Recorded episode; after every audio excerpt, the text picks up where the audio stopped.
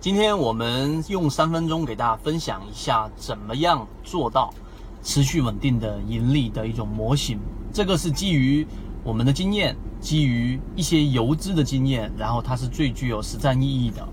首先，第一点，我们应该关注什么？我们不应该过多的去关注于大盘的指数点位去做预判、去做预测，而更多的应该是关注在每一个周期里面哪一些个股。哪一些板块在领涨，哪一些在领跌，这个是我们应该去关注的。第二个，我们不应该过多的去依赖于某一些指标啊，因为指标它本身是基于股价的。你应该关注的是，在这一段周期过程当中，领涨的哪一些个股，它后来的表现怎么样？领跌的哪一些个股，它后来的表现怎么样？这是第二点，我们应该重点去留意的。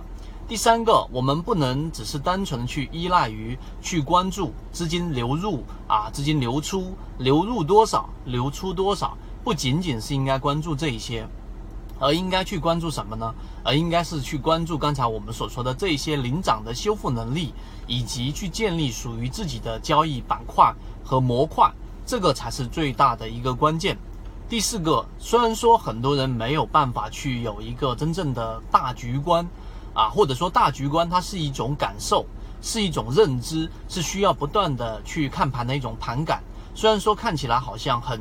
虚无，好像不容易掌握，但是你要有这样的意识，站在一个更大的格局、更大的这种角度去看整个大盘的方向，从大盘到板块，再到个股，再到个股里面的周线级别、日线级别和小级别的缠论拆分。当你有这样的大局观之后，你去看个股就会比普通的散户只看个股的这种角度要来得更加高的这种准确率。所以这几个点我都有分享到我们的圈子当中，然后有文字版的，大家可以自己去揣摩，这种才是最具有真实意义和实战意义的。今天分享的这几个点，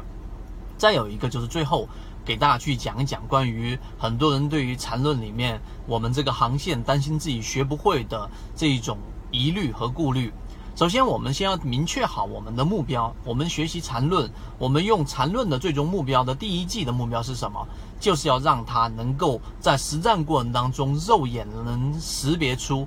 个股的一个中枢，然后呢个股的一个背离，这些是要我们的一个最终的一个目的，而不是说去要做很多复杂的拆分。这是第一个。第二个，我们的航线给大家准备了什么呢？一到十八节，我们把。所有缠论的原著里面，因为它顺序它没有进行过精心的这一种编排的，它并不是为了出书，或者说真心的是为了教学，只是把自己的这一种交易系统来进行这一种阐述。我们十八节课把顺序里面给大家去罗列出来的，从交易的哲学到我们的这一种每一个底分型跟顶分型的标准判断，以及中枢，以及怎么判断背离、背驰这些进行了整理。所以我们把它的理论进行了一个梳理化和系统化，相当于我们把这个原来他不是一个好的投手，他球投的东倒西歪的，他本身也不是想把球投给你的，梳理成一个好的投手，球就投到你可以接到的这个范围之内，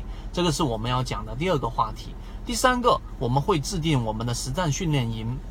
这个训练营是什么意思呢？一到十八节，我们会定一个周期出来，每一个周期。它里面就会有我们第一节课里面的打卡，那这个打卡就是把你自己学习到的问题和你自己不理解的地方。发到打卡的这一个呃，我们发的这个区域当中，那么就会有两个方向。第一，就是同期和你一起在学习缠论的第一节课里面的内容，大家有困惑的和大家的收获，你都可以看得到。这样的话，你自己就融入到圈子当中。第二个，我们本人啊，这一个我本人和我们圈子的管理员老师都会在针对大家在这一节课里面所遇到的困惑和不理解的地方，会有非常详细的回复。这样的好处就是，你的困惑其实在很早之前就有其他人遇到过了。那么你只需要看到这一个他的这一种困惑里面呢，我们的解答和他自己的理解，那么实际上就可以解决掉你自己本身第一季里面缠论里面啊所遇到的一些问题。因为问题大部分情况之下它都是重叠的，于是有前人的经验，有我们直接的这种回复。并且这些回复都有留存下来，那么这样对于你的进化就会有很大的一个帮助。如果你想知道这些内容，并且进一步去了解，由于平台原因，公众号的位置老莫财经互相转告一下就可以了。